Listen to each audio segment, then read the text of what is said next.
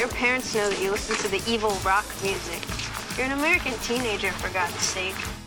Welcome to Gilmore Girls Soundtrack. I'm Melissa Olson, episode 118 We Can't All Be Pink Ladies.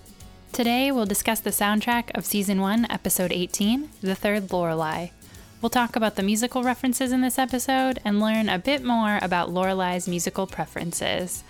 We'll finish up with the weekly segment, Spinning in Stars Hollow, where I offer recommendations based on what we heard on today's episode of Gilmore Girls. So grab some red vines. It's time for Gilmore Girls soundtrack.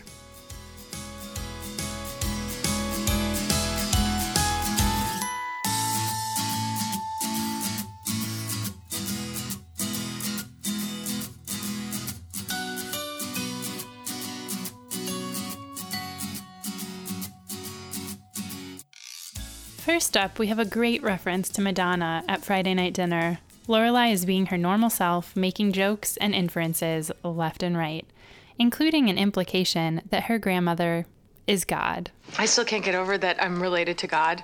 It's going to make getting Madonna tickets so much easier.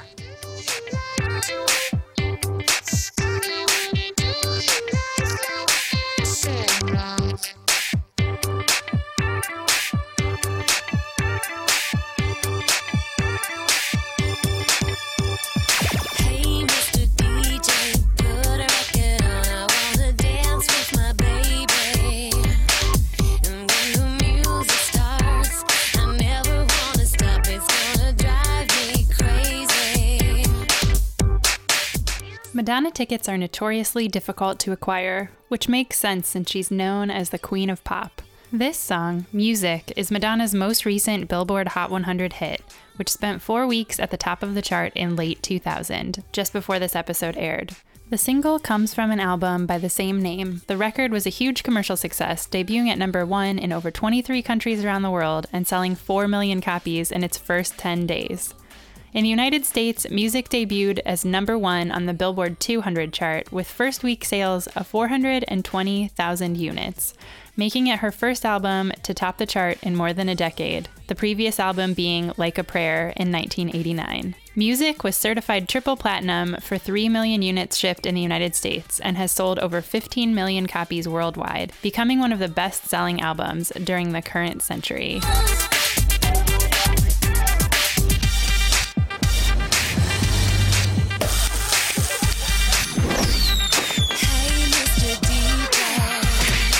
Like many of Lorelai's tastes, her interests in Madonna probably began in her high school years, before and around the time Rory was born. Since she says getting tickets will be easier, it makes me wonder how many times she has already seen Madonna, and who might have attended those concerts with her. Christopher? Sookie? Maybe even Babette? Next, we have a reference to the popular 1978 musical, Grease. This is so amazing. I mean, you are so far from Tristan's type. So, so far. Tristan usually likes his girls bad. Looks like we're going to have to do a Pink lady's makeover on you. Turn you from a sweet Sandy into a slutty Sandy, dancing at the school fair in high heels, black spandex, and permed hair. I can't believe it. Danny Zuko turned jock? That's right, it did. What are you doing, deserting us? Well, you guys can't follow a leader all your lives, can you? Oh, come on, guys. You know you mean a lot to me. It's just that Sandy does too, and I, I'm gonna do anything I can to get her. That's Sandy?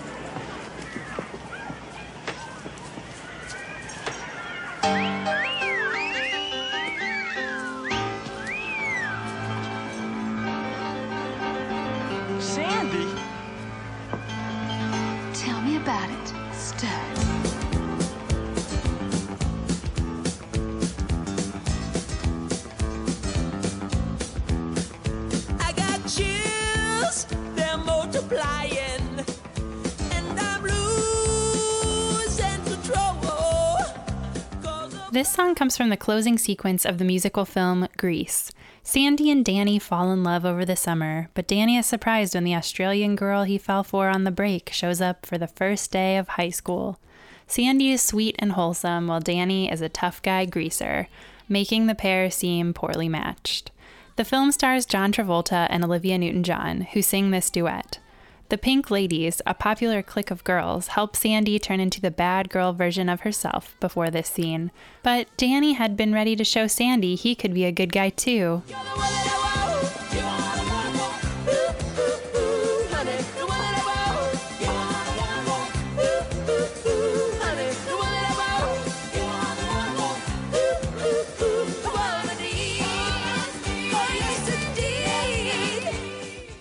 Want. successful both critically and according to box office sales. Its soundtrack finished 1978 as the second best selling album of the year in the United States, just behind the soundtrack of Saturday Night Fever, another John Travolta film.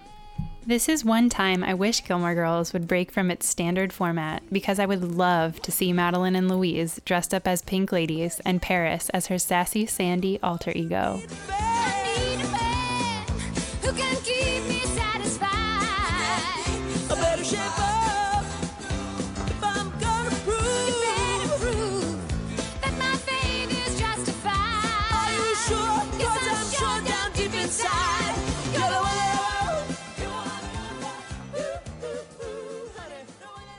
Next up, we hear the town troubadour singing a song from his former band, Grant-Lee Buffalo. Here's It's the Life. If the life you have created has buried you in luxuries outdated, and you ask, If you happen to be a fan of Grant-Lee Buffalo during their peak of popularity in the early to mid 90s, or any time really, I suppose, it's fun to get to see Grant-Lee Phillips play clips of these songs in a new way on the show. Usually we only hear a line or two, but when it's just him and his guitar, it has such a different feel than the recording we hear with the full band.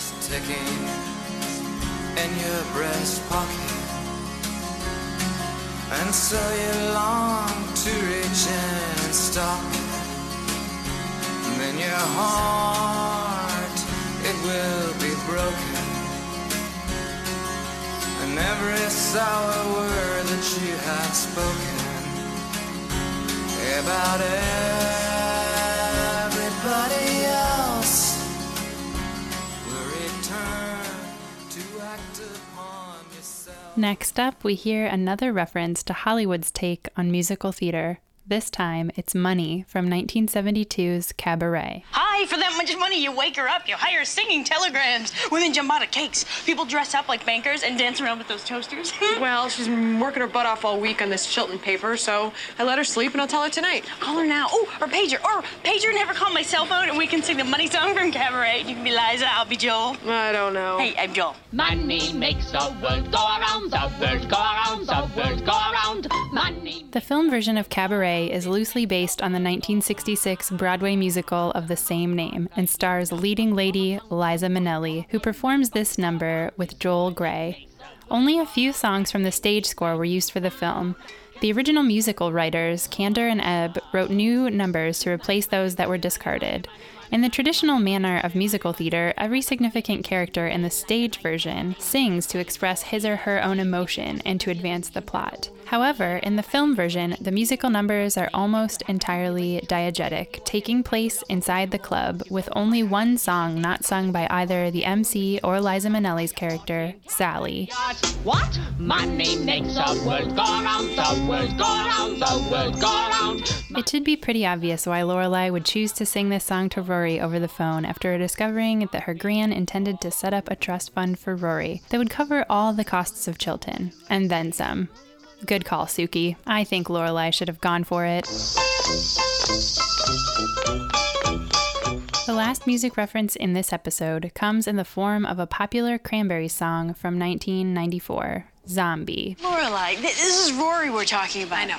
She's like the most unmaterialistic kid in the world. No, it's not about what she would buy. I don't care if she buys a house or a boat or the Elephant Man's bones. It's just that, you know, it's about the freedom. I mean, if I had access to all that money as a kid, uh, I would have left the house so fast. Faster than 17? No, I mean, God, I know this is crazy. I have my mother's voice stuck in my head. It's like that annoying cranberry song. I hate that I let her do this. I hate that I let her get to me. Well, then don't let her. Fair warning if you don't want to let me get a song stuck in your head, turn the volume down now.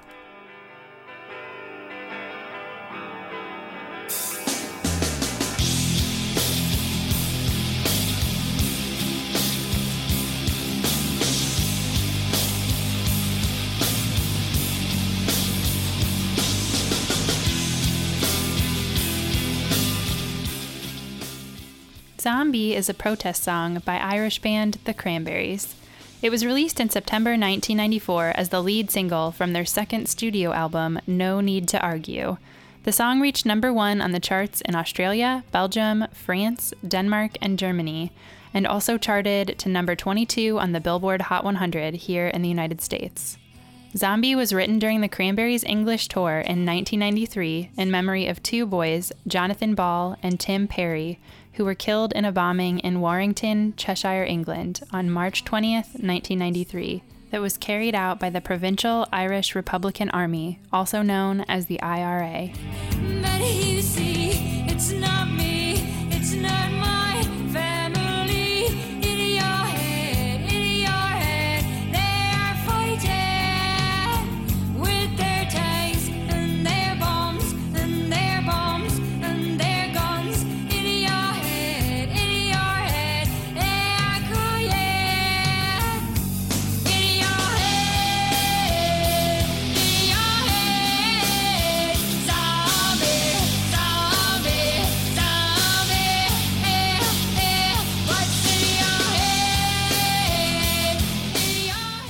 While this is only one of two songs by the Cranberries that Lorelai could be referencing here, I hope for her sake that she doesn't find a protest song inspired by a tragic event annoying.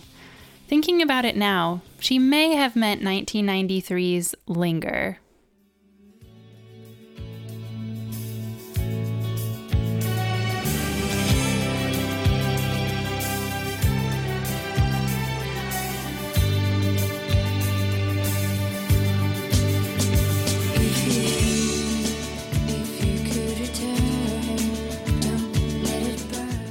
That's a whole other history lesson. Either way, the refrains of both these songs are excellent examples of something we learned about in the last episode earworms. If Lorelai meant zombie, maybe she didn't realize what the song was about. Perhaps she was just referring to the way the chorus gets stuck in your head. In this case, literally. She didn't want to be singing the line in your head, in your head, zombie, zombie, etc., etc. ad nauseum. She didn't want that almost as much as she didn't want Emily's voice in her head. Of course, I suppose the refrain from Linger also has some pretty strong earworm potential. You know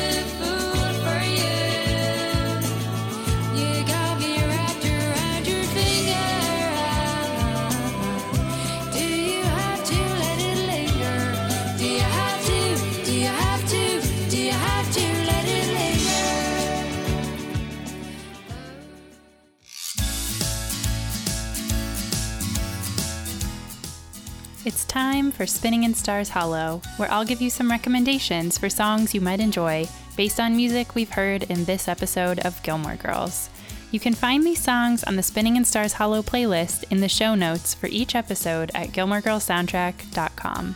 This week, all of my suggestions are for fans of the Town Troubadours singer songwriter aesthetic. It feels appropriate with the change in the seasons, with the crisp air of the evening. If you aren't lucky enough to have your own town troubadour where you live, just listen to these songs while you walk around town and use your imagination. First up, here's my favorite chords from The Weakerthans. It's again. They're building a new hotel. The mayor's out killing kids keep taxes down.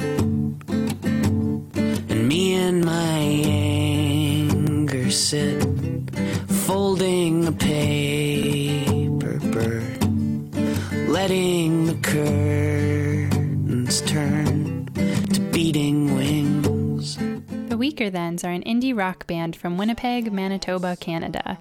The band was started as a vehicle for a more melodic and introspective brand of songwriting than the collective members' previous projects, which included punk and heavy metal bands.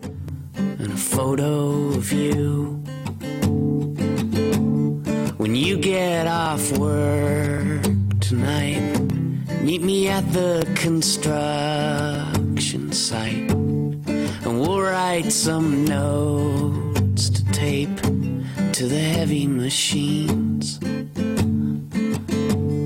Like we hope they treat. This song, My Favorite Chords, comes from the 2000 album Left and Leaving, which Canadian online music magazine Chart ranked in sixth place of the top 50 Canadian albums of all time, according to a poll of their readers. And Bring your Swiss Army knife and a bottle of something.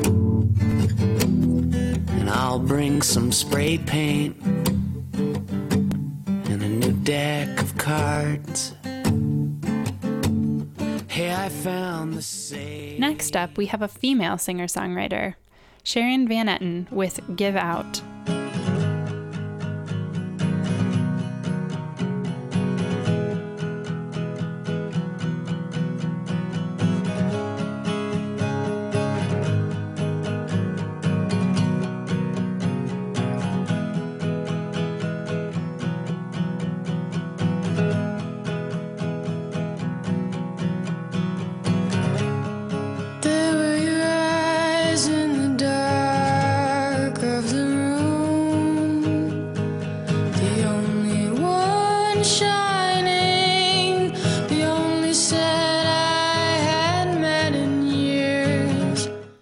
In New Jersey, Sharon Van Etten self released CDs until her debut album came out in May of 2009. This song, Give Out, comes from Van Etten's third studio album released in 2012, Tramp. The album was produced by Aaron Dessner in his home studio in Brooklyn, New York, whose band, The National, we heard as a Spinning in Stars Hollow recommendation in episode 104.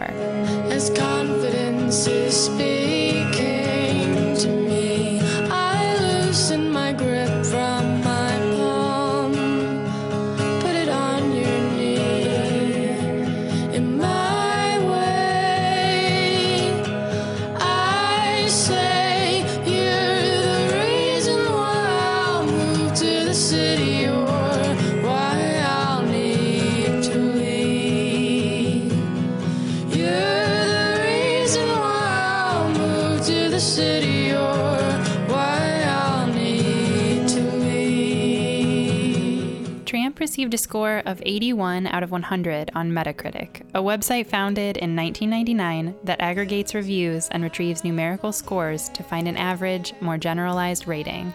The website does this for not only music, but also video games, films, and television programs. 81 on Metacritic translates to universal acclaim, which is impressive considering Sharon Van Etten's relative obscurity just three years prior.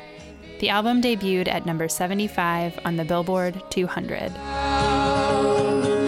It might be I always sold out.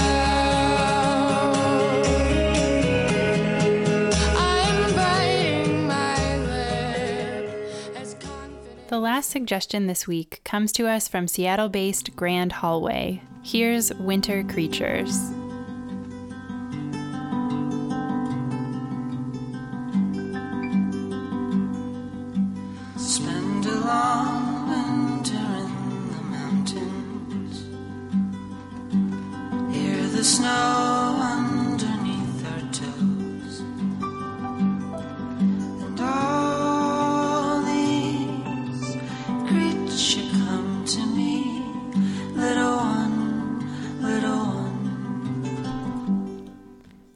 Hallway is a chamber pop band led by singer and multi instrumentalist Tomo Nakayama.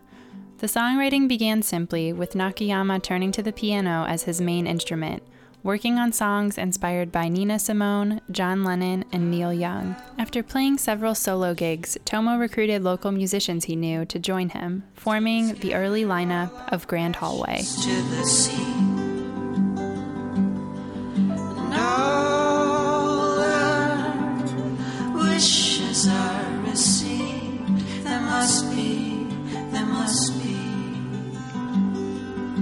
Though Tomo Nakayama has started producing solo music and playing shows promoting that work, it appears that Grand Hallway is still an active project, even if the output has slowed in more recent years.